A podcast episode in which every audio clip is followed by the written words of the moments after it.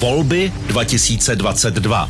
Volby do zastupitelstev jsou v obcích po celé České republice. Naopak nové senátory bude vybírat zhruba jen třetina země. Kam přesně jít volit, zjistíte buď na úřední desce obecního úřadu, anebo vám adresa volební místnosti přijde spolu s obálkou s hlasovacími lístky. Než vyrazíte odevzdat svůj hlas, nezapomeňte si sebou vzít platný občanský průkaz nebo cestovní pas. Ve volební místnosti komisař vaše jméno očkrtne v seznamu a dá vám úřední obálku, případně i hlasovací lístky, pokud je nemáte sebou.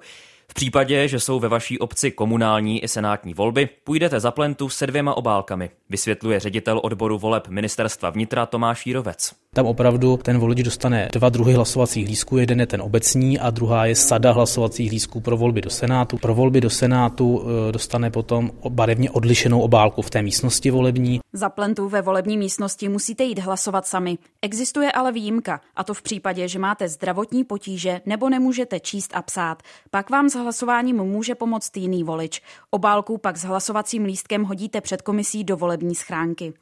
V obecních volbách můžou volit i občané členských států Evropské unie, říká v informačním videu ministerstva vnitra Klára Dlubalová. V obci ale musí mít trvalý nebo přechodný pobyt. Je to proto, aby se i oni mohli podílet na veřejném dění v obci, kde žijí.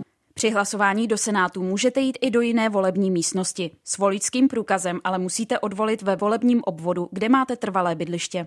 Naopak v komunálních volbách se na voličský průkaz hlasovat nedá, připomíná Klára Dlubalová z rezortu vnitra. Hlasovat ale můžete jenom v té volební místnosti, pod kterou podle svého bydliště spadáte. V obecních i senátních volbách může volit každý svéprávný občan České republiky, kterému je alespoň druhý den voleb 18 let. Volební místnosti budou otevřené v pátek od 14 do 22 hodin a v sobotu od 8 do 14 hodin. Vojtěch Tomášek a Andrá Kubová, Radiožurnál. Volby 2022.